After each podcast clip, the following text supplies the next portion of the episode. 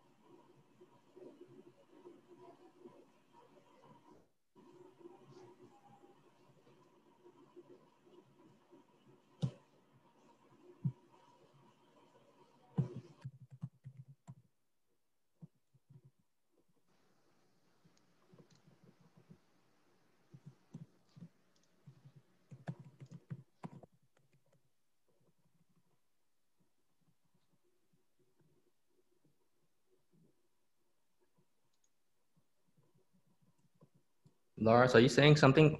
Can't hear you. Episode 10, an internationally acclaimed panel of designers, award winning, um, put this together. Episode 10 of Southeast Asia Connect. And I should have learned by now how to unmute my microphone, but that's the beauty. Every episode, we're learning something new. Um, Chris, are you excited? Episode 10. I can't believe that we've made it this far. And haven't been either turned off by the authorities or put into a jail where nobody will remember our names. Correct. So let's dive right into it. Yeah, so welcome to Southeast Asia Connect, episode number 10. Um, this webinar and podcast series is for founders and investors of Southeast Asian startups, connecting the Southeast Asian ecosystem to the world. The series is brought to you by Northridge Partners and Precious Communications, combining, uh, having worked com- together, having worked with hundreds and hundreds of founders, investors, and moved billions of dollars around for helping founders build their dreams. My name is Lars Födisch, founder of Precious Communications, and I'm the co-host, economist by study and storyteller by passion. So uh, let me introduce, I don't think he needs an introduction. Let's just hand it over to the man of disaster, no, the man of power and insights. Here's Chris Tran. Hi, Chris. Thanks a lot, Lars. My name is Chris Tran, and I'm the head of Northridge Partners, where we are delighted to work with Southeast Asian founders to raise capital, grow their businesses, and exit. And on today's topic, with unicorn breeding, unicorns in Southeast Asia. The past decade, we have basically seen Asia's startup scene take over. Led by China, we of course have now household publicly listed names that were previously very large unicorns in Ali and Tencent. And of course, the hits still keep on coming. Notwithstanding, we have ByteDance in the wings, of course, the creator and owner of, previous owner of TikTok. After India, Southeast Asia has followed up with 13 unicorns. And in fact, when you look at the data, the rate of growth in valuation of the largest startups has accelerated over the last five years. And very exciting for those that all of us that have been in the game is previously where we talk about a series A or B or even C gap, we're now well far into the age of plugging in a potential VC and PE gap which bodes well for the continuing acceleration and the continuing building of larger quality companies and the unicorn count. Today, we have Southeast Asia's largest unicorn, Grab, and Singapore's next unicorn, NinjaVan.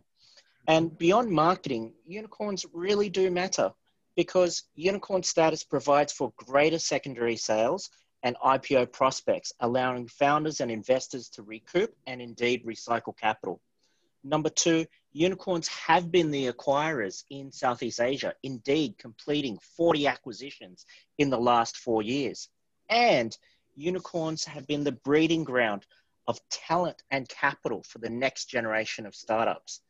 In this episode, we explore the current unicorn DNA. What have the technology, talent, economic, and legislative tailwinds been to create this current crop? And how is that changing? What does the next crop look like? Second, to what extent do US, China, and even Indian unicorns provide models for Southeast Asia? And of course, how will unicorns exit? Forget the money. I'm so glad to have Aditi Sharma, Director of Grab Ventures, Grab's venture building and venture investments arm. Aditi has had various roles of tech companies, serving lots of tech clients in her storied career, at where, where she brings all that experience into nurturing Southeast Asia's next generation of unicorns through Grab's flagship scale up program, Grab Ventures Velocity and Strategic Investments, incubating them into the CVC of Grab. For Build the Dream, we have Sean Chong, the co-founder and CTO at NinjaVan. He is responsible for the digital fabric that powers NinjaVan's proprietary systems, optimizing the logistics process for NinjaVan's regional customers. Apart from overseeing NinjaVan's technology strategy, roadmap, and vision, Sean drives innovation through research and development activities and leverages emerging technologies to bring the newest innovations to the logistics vertical. Last, it's time for the poll. So let's see what we have today for the question. It's all about unicorns, of course. Um, so not where can you find, where in the Singapore Zoo can you find the unicorn, but when will we see the next Southeast Asian unicorn IPO. Next year, within the next one to two years, or only three years or later. So, how optimistic are our attendees today about when will we see the next Southeast Asian unicorn IPO? So, let's see. Oh, wow. Okay. Yeah, that's a good mix, awesome. actually. so um, next year, uh, 25%, about in only in three years, 20%. So yeah, so it's, let's say in one and a half years, in the next uh, 18 months, we shall see an IPO. So that's exciting. Uh, Chris, should, should we prompt our guests already who it's going to be or we keep that for later? we might keep that for later. So, just simply delighted to have Aditi kick off in terms of the money side of things. Aditi, uh, we'd like to actually begin with, you know, a bit about yourself and how did you end up with Grab and what was the main goal of setting up the investments arm in Grab uh, since the launch back in 2018? Thanks for having me today, Chris. Uh, yeah, a bit about me. Uh, been with Grab for a little over three years now. Uh, I'm, I'm an engineer by training.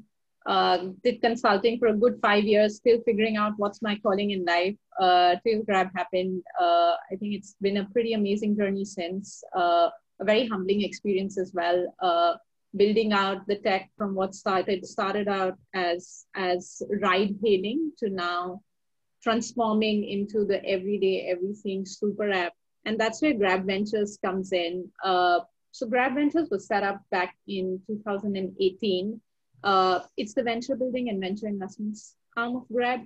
Uh, the mandate really is to enable and build the next generation of tech leaders in southeast asia right?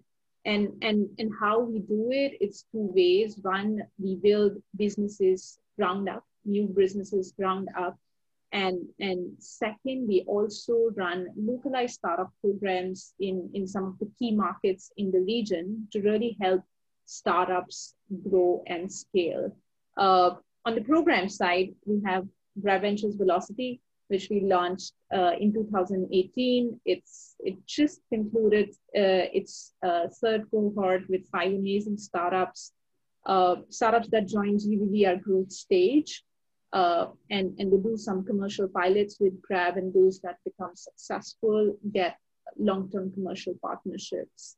More recently, we have also launched uh, our early stage program called GrabVentures Ignite in Vietnam, which is much more capability building focused, uh, where we really hope to offer the founders uh, access to Grab C level leaders, to successful founders, to even advisors and experienced mentors like yourself uh, who have deep experience in the tech ecosystem to, to build foundational capabilities and hopefully have them not make the same mistakes as we did back in our eight year journey as Grab, right? So yeah, that's that's the aspiration. Uh, our first cohort from GrabVentures Ignite in Vietnam is going to graduate in a few weeks. Uh, we'll have a demo day happening in Ho Chi Minh City, so do watch out for further communication on that. So that's that's a bit of the work that GrabVentures does. Um, I think in terms of milestones, there have been uh, some exciting mini wins, if I may, through this. Yeah. Uh, we've built a few. We've built a few new businesses. Uh, for example, Grab Wheels, uh, Grab Kitchen, and also our early grocery business, which is now transformed into Grab Mart. On the on the investment side, uh, we've made a few investments in Happy Fresh, in Split, and also in Intervent on the program side, uh, we have a nice and vibrant portfolio now of about 33 startups across the region. Uh, and, and I'm very happy that quite a few of them are now long-term commercial partners of Grab. So yeah, uh, uh a bunch of interesting stuff here and there. Thank you. That's quite a few achievements. And, you know, it's so lovely to see that clearly 2020 hasn't been an easy year, but the program continues. And in fact, if anything, seems like it's expanding. And in addition, you know, through researching and catching up, it's just wonderful to hear that uh, the participants in the program can be actually actively engaging with up to four different business segments of Grab. So it's just a wonderful uh, ability to actually uh, take so much resources and expertise and and and, and, and really uh, really get yourself out there. So that's been where you've been and where you are now, and we've touched upon Vietnam, which is interesting, but what excites you about you know maybe the next lot or the trends that you're seeing in terms of what is going to be next. Um, we've talked about Vietnam, but what we discussed uh, in the pre-call was a little bit about the Indonesian side and particularly around the merchants. Is there a different flavor to the type of companies that you see uh, that are building and sort of, you know, the next bets in terms of what the bigger companies slash unicorns may look like? Yeah, I think uh, on the Indonesia side, definitely there's an interesting part of the story. Uh, I think we are we are seeing a whole wave of SME digitization. Uh, give or take, my perspective is Southeast Asia is China 10 years back. Uh, mm. and, and SMEs are actually not uh, online at all. Uh, I think COVID brought in something like an existential crisis for these businesses. And in a way, it also actually acted as a huge catalyst, right? For these SMEs to really come online. Uh, we see so many more of them now, Grab Food, Grab Pay merchants, where they're really looking at the platform to thrive and grow their business in this new normal world. And, and, and when we saw this happening, that's when we pivoted the theme of our Grab Ventures Velocity program in Indonesia for the current batch to be much more focused on these digital opportunities for SMEs where essentially we were looking for digital solutions that can help one, these businesses grow, and B, help them manage their operations much better, wherein we brought in five amazing startups uh, in the cleaning space, in the low cost POS solution space uh, to come on board the program, do a bunch of pilots with the, uh, with, the, with, the, with the merchants that we have in our ecosystem and amazing results, right? Uh, it, coming out of the program, if you look at the recent announcements, we've announced the Grab Mitra Solusi Merchant Portal, which is a completely new initiative where we expect to create curate not only these few GVV services, but many more of other startup services that can be offered to SMEs uh, in the uh, in, in in our ecosystem. So so I think that's one piece that I'm really excited about. Not only myself, I think Grab is overall quite excited about in the coming years. And that's a wonderful story, isn't it? Because if we look at maybe the early 2010s, there was this whole look at the consumers and the urban and the uh, the ones that were frankly well-to-do and could afford to buy things online, etc. And when we look at the small to medium SME space, we're having a look at such a big part of the economy that finally has this opportunity, or frankly, being COVID, being forced to take this digitization journey. So we're quite interested in that um, and, and want to explore a little bit you know, if you like, there was the super app around the consumer. Now there's discussion around the super app around the merchants and SME, right? And the flavor seems to be around logistics and fintech, etc. Can you give some color around maybe what aspects of the current crop of the new DNA of larger and potential unicorns would look like, um, uh, further developing this theme? Yeah, I think uh, SME digitization, uh, otherwise, I think there are a few few elements to the unicorn DNA, uh, the future crop as well that that we see in Southeast Asia, right? I think the fundamental of are you attacking a big problem, are you in a big market will always be the core of it. But I think if we if we look at Southeast Asia unicorn particularly, I think there are there are at least two to three themes which particularly stand out uh, I wouldn't say they're different, but do stand out, uh, especially for Southeast Asia uh, versus, for example, US and China. I think the the first part is you were already alluding to it uh, is is the is the super app or ecosystem approach. I think it's now now quite well proven that the ecosystem approach of cur- either either like offering many or curating a fewer set of services for the users in one place is is is a model that is, is working quite well for Southeast Asia users.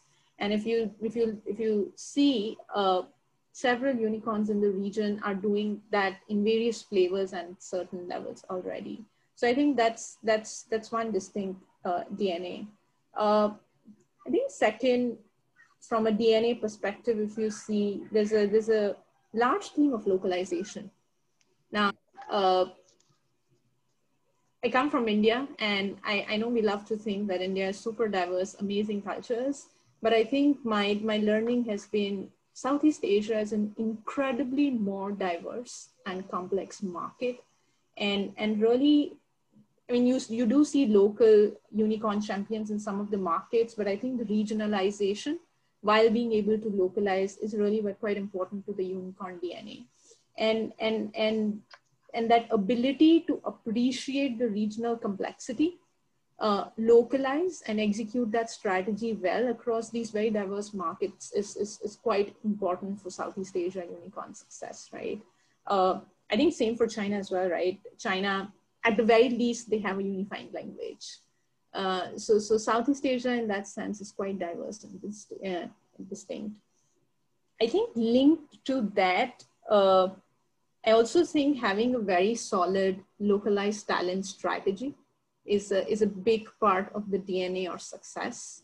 Uh, uh, I think building building a regional business is not only launching in Thailand, Philippines, Vietnam, but I, I think the question also boils down to how do you win customer hearts in tier two, tier three markets. Very important to have local talent that can take that strategy and really implement in the markets. I think look around all unicorns, everyone has taken a different approach. Sometimes it is bringing in folks regionally, but definitely sustainable way is finding the right local talent that can that can really help you win in those markets. So I think that those those three are sort of the common DNA that you see in in some of the unicorns now, and I also believe in in the ones that will be there to come. That's really uh, useful. Thank you. So, you know, it's the super app, it's being regional, but also the hyper localization. And even though we're going to switch to Sean next to talk about tech, but I'm you know, I'm pretty confident he agrees with me. I mean, the unsung he, thing here is really, it still goes back to the culture and the team and all about the people that execute, right? And ability to match the product with the market. So, Lars, with that segue, over to, to, to Sean. I, thought like Sean either, you know, was like taking mental notes. Yes, tick, yes, tick, yes, tick. So, you know, on the, on the way to the Soonicorn. So, um, Sean, maybe you can share, if we dial it a little bit back, um, your journey with NinjaVan from starting up to building a multi-million dollar Soonicorn, right? So uh, what we heard with Aditi is already, okay, we are at that level. No, we, it's decacorn discussions. Um, how did you how did you get the journey going? Because um, you know, starting a company and bringing it to that level, uh, that needs I don't know what does it need? Sweat, tears, luck, support, uh, magic powers. tell us. Right. Yeah. Sweat, tears, a lot of blood as well. all right. So uh, yeah, I mean, thank you everyone for this opportunity, and uh, really, really nice to be on this show. Uh, so my name is Sean, and I'm one of the three uh, founders of NinjaVan. So a little bit about history. We actually started uh, off right here in Singapore, around about uh, six years ago, uh, early 2015. Um, and it's actually interesting because uh, we, we came about as uh, more of a pivot. Um, see, back then we were actually in the tailoring e-commerce business, uh, and you know we faced our fair share of troubles with existing logistic providers. So we decided to take the last mile delivery of our products uh, into our own hands, right? And uh, as guys who really cared about uh, tech and optimization, we didn't just stop at uh, building, you know, a, a working fleet that uh, that did the job. Uh, we we wanted to optimize the cost um, of deliveries down as much as possible. But more importantly than that, we really wanted to give our customer full visibility of the whole delivery process. So um, we, we, we did uh, spend a good uh, bit of time juggling both businesses, um, you know, uh, increasing our e-commerce sales and also uh, building out our software for uh, this logistics business. And, and you know, we, we soon realized that there was a, a serious market gap uh, when peers, um, I remember in the early days, we had folks like uh, Love Bonito, um, good friends because we were working with them in, in, in the tailoring business as well and they started asking us to help them to deliver the products, right? Because they were facing the same issues. Um, and um, a good friend of ours, uh, John, he's one of our early uh, seed investors, says that, hey, maybe you should really uh, think about taking this to the next level. And that's where, where we really decided to pivot uh, and focus on, on, on building a company out of logistics. Uh, and to be really honest with you guys, uh, we, we weren't really too interested in fashion at that time. We were uh, running a fashion company, but we were going to office to our office in slippers and, and in t-shirts, right? That's a huge joke. Um, but you know, the advantage of uh, moving into this business uh, was that we, we came into logistics having a background uh, of being on the customer side of things, right? So we were e-commerce sellers and uh, we knew exactly what the pain points were. Uh, and you know, we, we thought we knew how to solve them, right? And, and that's that's really the birth of Ninja Van. So now back to the starting days, you know, the blood, the sweat, they were really painful. Um, and the truth is that people usually only see the success stories, but they don't uh, necessarily see the pain, the hardship, uh, you know, the troubles along the way. And uh, when people ask me about those good old starting days, I always tell them it's kind of like my second national service. Because you know in Singapore, uh, all of us uh, males we are conscripted into the army for two years, right? And uh, the, the, the routine was pretty uh, monotonous and repetitive. We would uh, check into the army camp on Sunday nights. We'll be in, and we'll only get out on Saturday mornings, right? We'll just have like one and a half days, and we have got to get back in on Sunday nights. And and this was exactly how it was for us during the starting days. Um, and, and why, why is that the case, right? Because logistics is a 24 7 business. We uh, in the day, we would be out delivering parcels. Uh, when we came back, uh, uh I would write code, uh, implement the kind of like improvements from what we learned out in the field, write them in our software as improvements. And then at night, we would sort out the parcels for the next day's worth of deliveries and then rinse and repeat right? Uh, if you guys uh, read the stories about uh, us founders sleeping in the office, it, it's it's a true story. It's not it's not fake news, right? Uh, we used to sleep uh, there because it was really optimal uh, we, we cut down all the time needed to travel. Um, you know, even meals, lunch, dinners, we just, actually, we only had one thing on our diet, KFC, right? That was the, the quickest way to go, right? So yeah, that was a blast into the past six years ago. Um, was really just a dream, a hope, but yeah, here we are today uh, with 100% geographical coverage uh, of the six countries we are in, um, delivering north of about uh, 1.5 million parcels uh, every single day. Uh, and that number is continuously growing. And uh, yeah, Lars, thanks for calling us a, a Soonicorn, by the way. um, definitely we're on the way to becoming a, a unicorn soon. But you know, we, we always talk about this internally in the company, and we usually prefer the, t- the term rhinoceros because uh, you know rhinos are tough, uh, uh, they are relentless, and and and you know what? Um, unicorns don't actually exist, but yeah, rhinos do. so yeah, I mean, uh, I I hope you guys uh you know get got a, a flavor of how how it was for us starting up. It was it was not an easy thing. Um, before I go to the next question, so because I asked other founders that if you would have known how tough it is to get where you are, would you even have have would you have started? Oh, definitely, definitely, Lars. I mean, um, we all know that you, you've got to go through a bunch of failures before you become successful. And, and, uh, it, and again, it's about being relentless, right? So nothing's going to stop us. We're just going to, we're just going to go, man. So um, maybe then from the, from the company perspective to your experience as a leader, how has your role and life changed? Because you started sleeping on the ground, delivering parcels, quickly doing some coding uh, for your own health and sake of sanity. I hope your life has changed. Yeah, I, I think uh, probably lost 10 years of my life uh, being so unhealthy, eating so much KFC. Uh, but yeah, you know, you know, uh, like I said, starting up was uh, like going to army again, right? So can I say I, I no longer had a life? uh, but yeah, on a serious note, um, many things have changed. Uh, of course, in the early days, all of us, three founders, we really hands-on, right? we we did everything from sorting, driving, delivering parcels, writing code, um, even picking up the phone and, and getting scolded by angry customers right? But that was important for us because um, to we really wanted to understand the ins and out of the business uh, and not just be in that uh, ivory tower. Um, and and actually, yeah, in, in fact, this is something that we still hold very true to our values, where uh, we get all our uh, new employees who who join in, and uh, during the uh, peak periods, they get to be in the sort center. they get attached to drivers because we really want everyone to experience what Ninja Van really is about as a company right? Yeah. So, so I mean, coming back to how life has changed, uh, obviously we are no longer living in the office. Uh, and um, one of the key things I, I, I, would like to talk about in our organization is actually sustainability. Um, so three key topics to sustainability. Uh, the first one being revenue sustainability. Uh, we have operational, and of course, uh, last but not least, uh, people sustainability, right? Uh, to be in this business for the long haul, we, we can't expect our employees to be like army conscripts or, or they will burn out. Uh, in, in any rapidly growing startup, um, you will see the organization structuring up. So we uh, early in the early days, we put a huge emphasis on talent acquisition, right?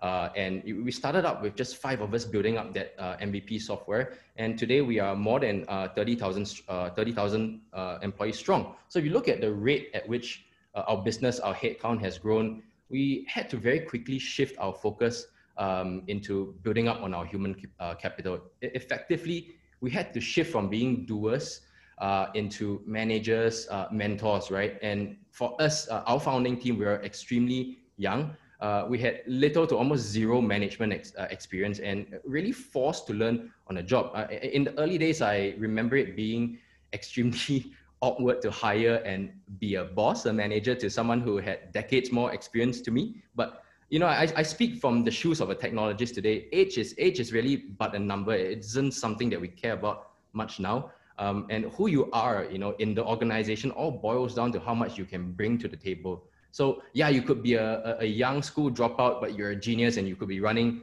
a team here in Ninja, right? So yeah, I don't know. I mean, things have changed so much. Uh, it, it's gonna continue to change, and and I guess we just have to adopt change. Um, then maybe based on what you shared, are there some kind of ad, some pieces of advice you want to give to um, I can't say younger founders because you said age doesn't matter. So maybe um, founders at an earlier start of their journey, uh, we say, hey, if you really want to build for scale, don't make these silly mistakes that we did or didn't do because of wisdom or luck or mentoring or okay. what can people put in mind to if they really want to build for the long haul you said talent is one of them what else if you really want to build for scale yeah yeah yeah okay i mean i i don't consider myself an expert i'm not a serial entrepreneur or anything uh, maybe we just got lucky, but okay. Well, I'll, I'll try. I'll try anyway. Uh, based on some key uh, principles that uh, I, I personally follow. So um, uh, maybe first first of it, uh, I would like to say is um, what I said before just now. Focus on the people, right? Um, the the company with the best people wins. Um, hire and retain the very best people, right? Because after all, it is the people that make the company. Uh, the next for me would be um, yeah setting setting a crystal clear direction your vision mission values uh, long-term goals strategy all you've got to get that aligned in your company right all your employees need to know and believe in what they are doing and fighting for and uh, you don't want the organization to be pulled in so many different directions just, just because there there isn't a clear goal um, the other one um, hopefully this not this one's not too cliche. Uh, disrupt or be, be disrupted. You know, uh, successful business leaders they challenge conventional wisdom. Uh, they have the courage to deliver new solutions. I mean, when Ninja came into existence, we we came in, we reinvented last mile logistics as, as how we saw it to be, right? And and when we look around today at our close competitors, we see them copying things we do, and uh, to me, that's that's a good sign uh, that we're doing things correctly. Now, lastly, maybe uh, this is more from a lot of personal reading and um, more from a personal leadership perspective. And I take this quote from Jeff uh, Bezos, right? Uh, he said, "Admit you're wrong, and be enough, uh, be big enough to change your mind." So, you may be the boss, you may be the leader, right? You may be the CEO, but guess what? You're not always correct. Remember that uh, you hired smart people uh, into your organization in the first place, and you've got to value their ideas, right? The smartest people are constantly um, revising their understanding, reconsidering a problem that uh, they thought they already solved, right? Yeah, I think that that's uh, about all. I, you probably don't want to hear me blabber anymore. I, I, think in my in my mind I can see a lot of people that are that have tuned in, taking not just mental but actual notes on that. Thank you so much for sharing um, about your journey. So maybe then just a last question and uh, uh, just a reminder to all attendees, please put your questions in the Q&A function of Zoom, the Q&A function, not the chat function, because in the Q&A function, you can actually also upvote your questions or see if somebody else uh, put in a great question and you want that to be upvoted because we, we, we look at the Q&A section, not the chat function. Sorry, sorry for that uh, uh, public service announcement. Just want to make sure we get it right because we always get fantastic questions from the audience. So maybe the last question: How has the COVID year been for for you? Is it just with like, oh, e-commerce up means your business up, but can't find people to deliver, or how do we have to imagine this year for from a business perspective? Yeah, yeah. Well, well, honestly, and and uh, really luckily for us, uh, COVID uh, I don't want to say it's been a blessing, but uh, it, it's it's it's been good. Uh, it has had a positive effect in uh, on our business, but um, really has pretty much been uh, business as usual for us. Um, so look at it, right? Uh, for us, we've always had to deal with spikes in volumes during your usual sales campaigns. You have your double singles day, 12, 12. Actually, nowadays you have everything, right? 10, 10, 9, 9, 8, 8. Soon it'll be uh, happening every month. Um, I guess the only difference with COVID was that you know, when it when it when it came on, uh, you had the MCO, you had the Philippines lockdown, you had the circuit breaker. They they came, you know, they got imposed without too much warning, right? So we didn't really have much time to prepare for it.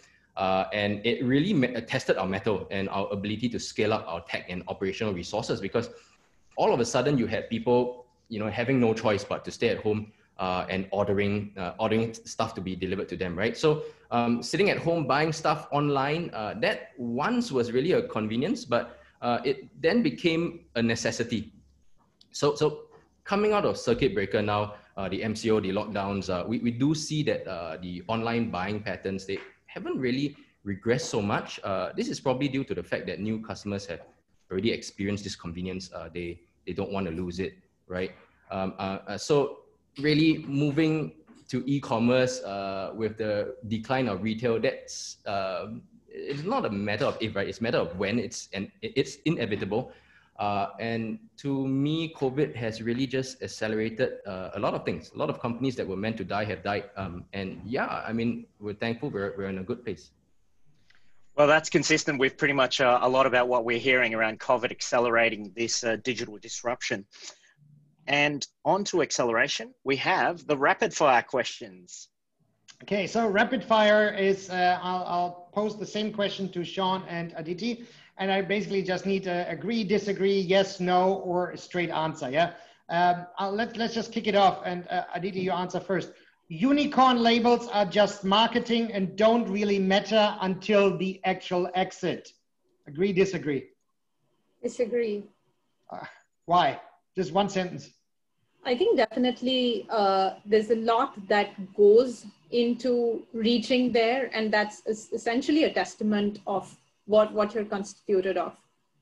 Sean, uh, yeah. label or substance? Uh, don't doesn't matter because uh, it's all about optics, right? To me, focus on the right things: core profitability, sustainability, uh, but take every opportunity you, you, you can to grow. Okay, cool. Next question. Um, Chinese or Indian unicorns provide a roadmap for Southeast Asia to follow? Yes, no. Sean. Uh, I'll say no. Every market has very different dynamics. Uh, you can learn from them, but don't necessarily think it's. You can just take it as a well-defined roadmap to follow. Thank you, Aditi. You you take. Uh, yes, I think uh, from a user perspective, at least from a design perspective, there's a ton of least inspiration to pull from there. Okay. And last but not least, um, which will be the next Southeast Asian unicorn filing for IPO? Aditi, what's your take? I was gonna say Sean, take it first, but uh, there's there's no way I'm not uh, rooting for Ninja Ninjavan and Sean. there you go. Then I, can expect what Sean is saying. So Sean, no way I'm not rooting for Aditi's and Grab as well, right? All right. Excellent. Grab, go grab. All right. Over to you, Chris. And okay the pitch. So all our founders just love to uh, listen in on this section because what we really hear is we learn from the people with the money and how to get their attention and the people that have successfully pitched and to get an up-to-date view on what it takes to successfully get the money. So Aditi, the mission as your shop is to really look at how can a founder right size, how can a founder actually get uh, your attention um, you know, what are some of the things that are very important that you're listening to from the founder when you consider their pitch and a potential engagement at Grab?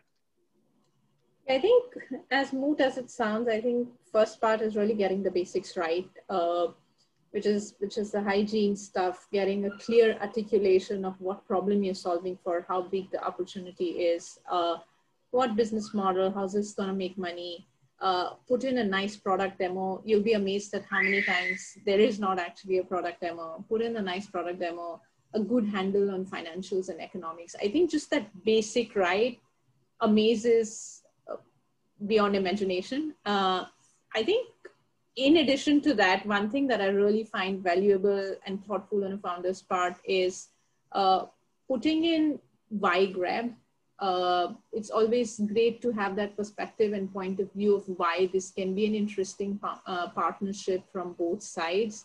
I think some thought into that really leaves a great opportunity for discussion from there on. Yeah, great. And within all that, it doesn't sound like it, but I want to check are you trying to look out for anything different in 2020 because of COVID and I guess this digital acceleration?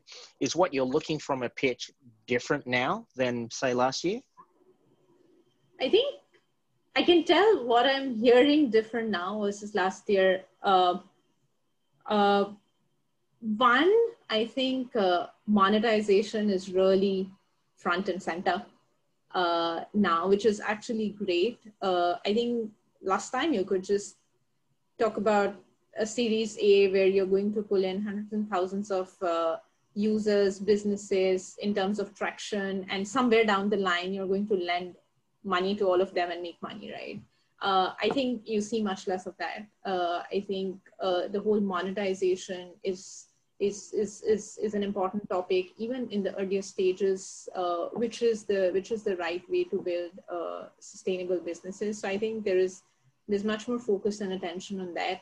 Uh, I think another interesting difference that I see in 2020 is we are hearing a lot more of enterprise and B2B SaaS pitches, uh, which is actually great from our standpoint uh, because it seems to suggest that it is becoming clearer externally that we are not only a B2C platform, uh, but but we have a huge ecosystem on the B2B side as well, a whole, whole lot of merchants, SMEs, uh, who, who we want to outserve as well. And, and for example, our Vietnam program has about 60% B2B tech, a lot of it focused on SMEs like medium scale POS, chatbot technology for SME businesses like retail, fashion, etc.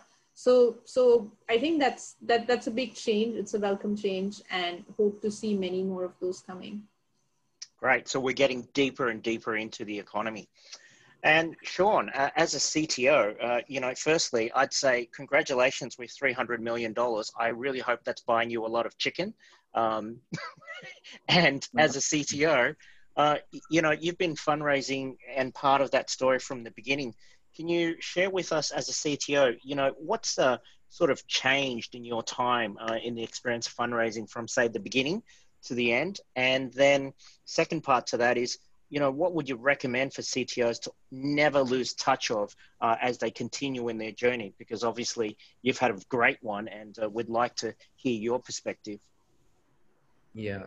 So, um, lots have changed, right? Uh, you know, all of our roles, uh, uh, we, it gets uh, more and more defined. Um, and as the CTO, uh, my job is really to focus on the product, uh, focus on delivering um, value to the business, focus on keeping it um, running 24/7 without skipping a without skipping a heartbeat. Um, rewind that back to six years ago, uh, where we had to do all of us had to do everything. Um, we've always had to be super involved in every single pitch, right? We, I, I, had to be there talking to all of our potential Series A uh, investors. But you know, uh, till today, uh, that's so much more. I mean, we, we have a great team taking care of that fundraising process, right? Um, but you know, talking about um, our pitch, how how we've been successful with with that. Um, it's about you know what what do we tell our investors, right? It, it's really about uh, convincing them that um, we're all about technology and, and operational uh, excellence. That, that that's marrying tech and ops well for uh, successful. And I, I, and again, I again always repeat sustainable uh, tech enabled uh, business, right? Um, we have we have to prove that our ops, our tech can scale. But everyone's always talked about scaling. Uh, that, that's just everyone just wants to scale. But let, let me talk about scaling responsibly, um, because one way to acquire customers is to drop them huge discounts, huge uh, freebies. But that's that's not always uh, very sustainable because when when you run dry and um, you, you can't uh, give these customers that pricing anymore, they they, they and, and your company goes under. Uh, these customers lose the benefits of your services, right? So uh, uh, instead, you've really got to focus on your product, right? Just keep a razor sharp uh, focus on on that thing, right? Prove out that your product is worth that value. Um, what what what what can I what advice can I give other CTOs? I um, I, I don't know really, but um, don't always be uh, always be involved in uh, the business side of things. Don't stray too far because I've also seen um, CTOs who uh, become uh, overly engrossed in, in the tech and they lose sight uh, of the actual vision of the company, right? Um, yeah, I, I, I, that, that, that's how I feel. Yeah. You know, it's really interesting. If, if we think about, again, you know, the first set of startups, um, a lot of them were consumer focused. And if it wasn't something mission critical, let's say uh, you know, discretionary e-commerce spend, right? The tech can break, that's okay. Uh, but fundamentally, you know, you've been a B2B business uh, from the beginning. And of course, you know, all tech needs to work. But if your tech doesn't work, someone's actually business is failing. They're not actually able to earn an income, right? Yeah, absolutely. absolutely. Yeah. Okay, great. So, Lars, that brings us on to the questions. Yeah, so we have some fantastic questions, and some are already like, wow, um, I'm, I'm lucky that I'm not in your shoes, Sean and Aditi, because I wouldn't know how to answer them. Um, so so let, let's, let's start with the first one for, for Aditi, maybe. Um, Bobby is asking, will Ninja Van and Grab start eating into each other's markets, or is the market big enough for both of you? Hi, Bobby. Thanks for coming, mate. we all know who, which Bobby this is.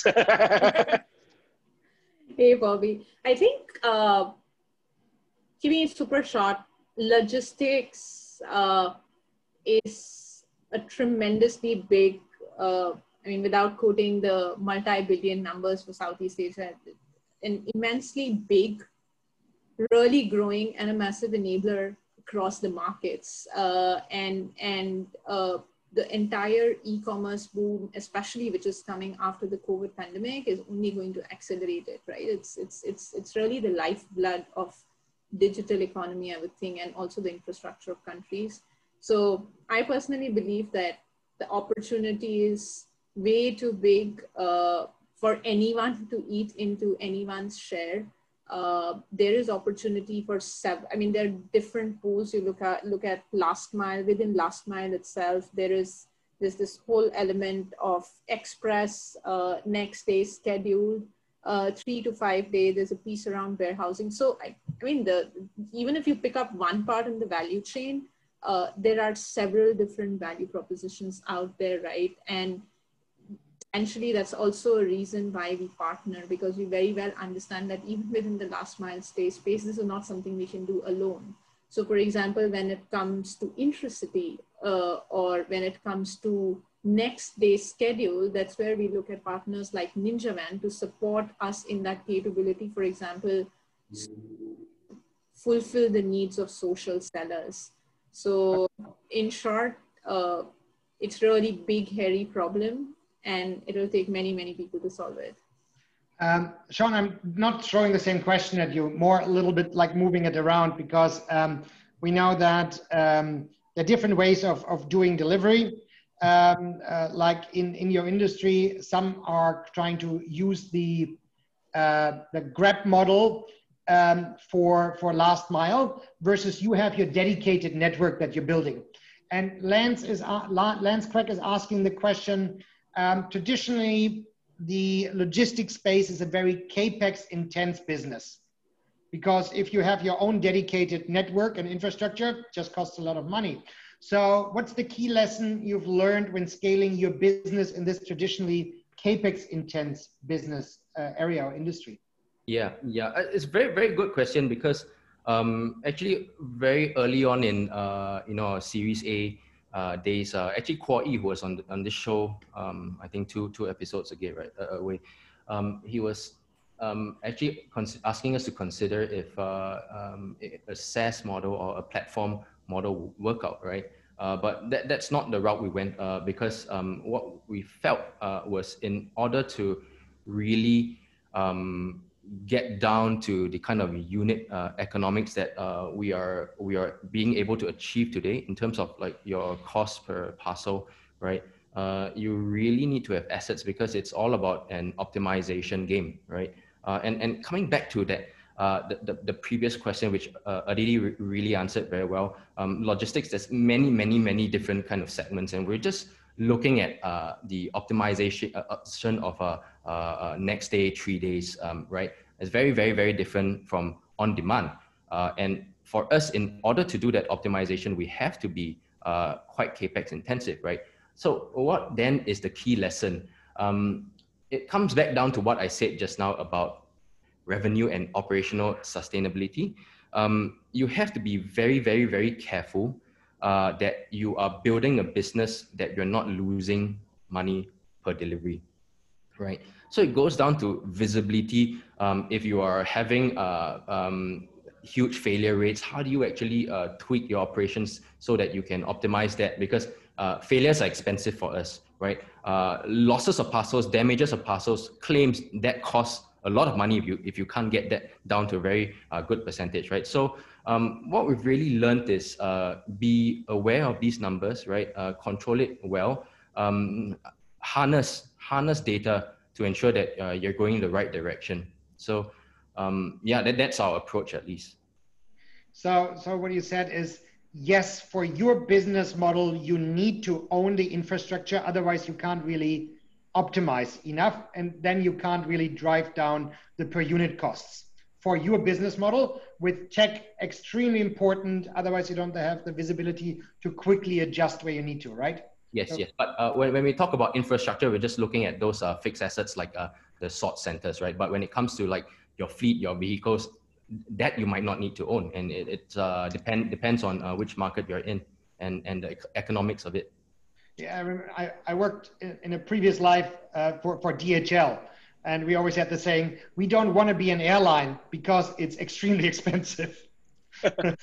And uh, thank you so much, Janice Lim from Google Accelerator, from joining us today. And uh, Janice uh, would like to invite you, Sean, uh, to uh, be a speaker at their next event in relation to machine learning that they're building on, that you guys are building on Google Cloud. So, um, Sean, thanks for coming to our party. And at our party, we support all our friends. And uh, Aditi, uh, I might just get into this because you had something which I thought was brilliant, and um, I'm not going to let you get away with it. Um, Sean, when you talk about you know optimizing and delivery of this platform, this deep tech platform, uh, and making sure everything right.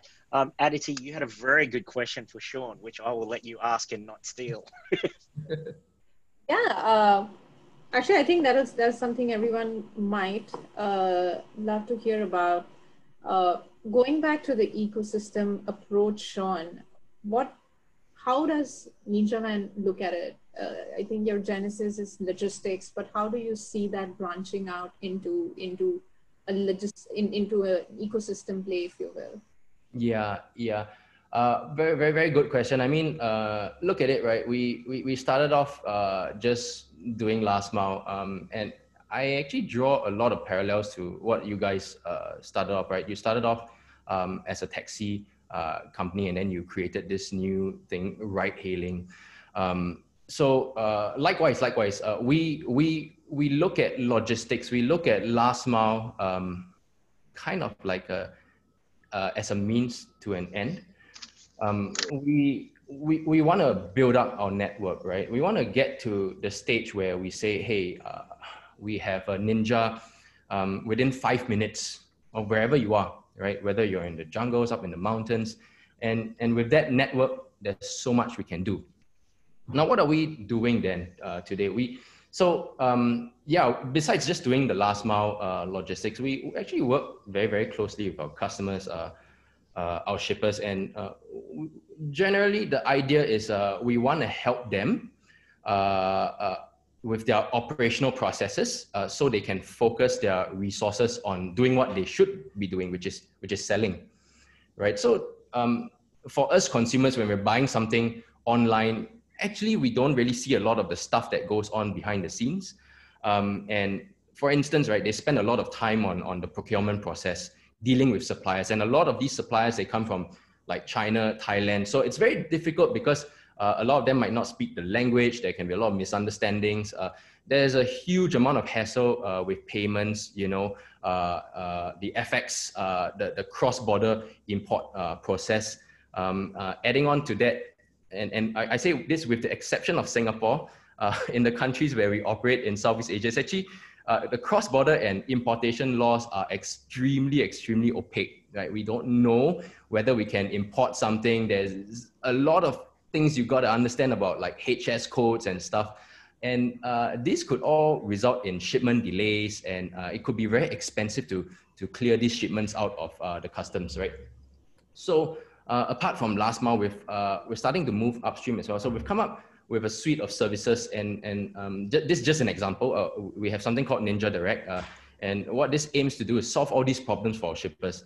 Uh, it's an end-to-end service um, where we help our sellers source the products, right? Um, pay for it. So we, we can even give them better uh, FX rates, right? And then finally, the, the fulfillment and last mile delivery. Uh, there's more than that as well. So there are a lot of ancillary products that we're offer offering around that. For instance, uh, offering them extended credit terms since we're, we're paying for their suppliers for the goods, right? And it's very, we, we, we, did our, we did our studies, right? It's actually a very huge benefit for a lot of our customers because um, we, we found out that cash flow actually was quite a huge bottleneck uh, for how much uh, sales they could make because they didn't have enough cash uh, to buy new stock, especially in countries like Indonesia where everything is all cash on demand, the, the huge uh, unbanked population, right? So if you look at Ninja Van, yeah, uh, the consumer might look at us as a as a delivery company, just like how the consumers before you guys became a super app, they looked at uh, uh, looked at you as a just a taxi company, right? But you have so many other things up your sleeves. Okay. Awesome. Great to see you wearing the product hat, Sean. um, we, we have to do all this, man. A, question for for both of you that comes from the audience. I want to combine them. Um, one question is um, how important is it to have the right mentor when you scale? Um, and, and the other one, could you sum up your company culture in a sentence? Company culture in a sentence, and uh, how important are mentors to scale? Um, Aditi, you were asking the question, now you have to answer too. Sure. Uh, I think you you can read up about it, but but Grab essentially operates by four H's, what we call four H's: hunger, humility, uh, uh, honor, and oh my God, this had to happen. Where is what? What is a fourth uh, H? Oh, hunger, humility, honor, and uh, excellence would fit in. Excellent. But, but but but let me let me let me bring up the summary of it. I think the big part which I feel uh, motivates a lot of people talented people to say is uh, what is what what we look at as servant leadership uh, and and it is tremendously role modeled internally by the leaders uh, at, at grab and and and i think that's something that inspires people to doing like, to keep sticking around through the tough periods, especially as uh, some of the early periods that Sean mentioned, right? I think the second question, mentor, I think not one mentor, but many, uh, uh, because the problems in the early stage of businesses just come in different shapes and forms. Uh, and that's what we try to do through our programs as well. Okay. Sean, then for you, um, you know, uh, the Ninja Van culture in one sentence and uh, the importance of of mentors, maybe in two sentences? Yeah. Uh, so one sentence, or maybe I'll just I'll just uh, copy what Aditi did. So we we have uh, we have uh, three values. Uh, it's uh, delivering on promises, right? Uh, learn and develop, uh, lean towards action, right? But if you try to ask me to sum it up, uh, and what's most important to me, uh, we are very innovation driven. Uh, we we like people to uh, speak up, right? Be nosy. Uh, uh, tell us uh, if we're doing something wrong and we, there's a better way to do it. Talk about it, right? And, and try to drive it in the organization. Um, mentors, uh, well, my for me uh, and and my my co-founders, we had very little experience when we came into this. and mentorships were, yeah, they were super helpful, especially from our investors. You know, Kuo Yi, our Series B, Series C investors. Um, and there's so much to learn, especially when uh, you don't have too much uh, too much experience. Right? Yeah, sounds like we need to have Kuo Yi back. He's the man. and you know, it's just wonderful to have you both. Aditi, uh, I really love that. You know, in relation to China and India, Southeast Asia is incredibly diverse and actually, in many ways, much more of a complex market. Sean, uh, it's so true. People only see the success stories; they don't know the hardship. And um, Janice, uh, you know, Sean's my kind of guy. Janice, just make sure you have plenty of KFC for when you invite him to Google, okay? Uh, so I'd like to wrap up. At Southeast Asia Connect, we're just simply delighted to be here for our technology entrepreneurs and investors. And our next uh, episode uh, will be on the next billion users are actually merchants with Fave. Uh, today was a wonderful discussion. If we think about the next breed of unicorns, it seems to be more B2B focused, more entrenched in the economy. Uh, the technology is as important as ever. And what's emerging is more sustainable business models the wonderful story here is rather than just pure binary competition, it also seems to be an element of uh, a lot of collaboration and uh, ways of uh, actually coexisting in a market that seems to be growing. And if we think about what's really important comparing to the China and India story that we can learn from, is really this challenge of being regional uh, with a unified culture and, and looking at being hyper local, which all brings us back to that wonderful human story uh, all over again. So you can also find us at Spotify, Apple Podcast, Google Podcast, and YouTube.